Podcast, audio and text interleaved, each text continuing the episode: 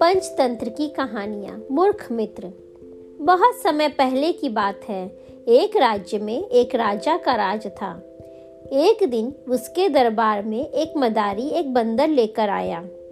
उसने राजा और सभी दरबारियों को बंदर का कर्तव्य दिखाकर प्रसन्न कर दिया। बंदर मदारी का हर हुक्म मानता था। जैसा मदारी बोलता, बंदर बिल्कुल वैसा ही करता था।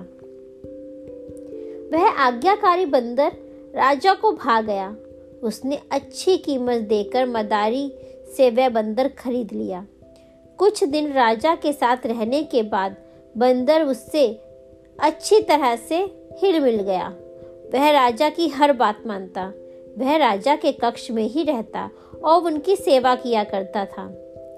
राजा भी बंदर की स्वामी भक्ति देखकर बड़ा खुश था।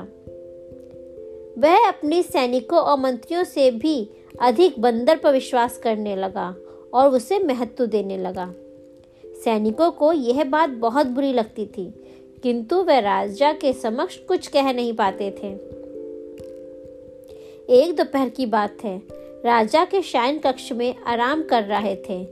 बंदर पास ही खड़ा पंखा हिला रहा था। कुछ देर में राजा गहरी नींद में सो गए। बंदर वहीं खड़े खड़े पंखा हिलाता रहा। तभी कहीं से एक मक्खी आई और राजा की छाती पर बैठ गई। बंदर की दृष्टि जब मक्खी पर पड़ी तो उसने पंखा हिलाकर उसे हटाने का प्रयास किया। मक्खी उड़ भी गई, किंतु कुछ देर के पश्चात पुनः वापस आकर राजा की छाती पर बैठ गई। पुनः मक्खी को आया देख बंदर को अत्यंत क्रोध हो गया। उसने आव देखा न ताव और पास ही पड़ी राजा की तलवार उठाकर पूरी शक्ति से मक्खी पर प्रहार कर दिया। मक्खी तो उड़ गई, किंतु तलवार के जोरदार प्रहार से राजा की छाती के दो टुकड़े हो गए और राजा के प्राण पखेरु उड़ गए।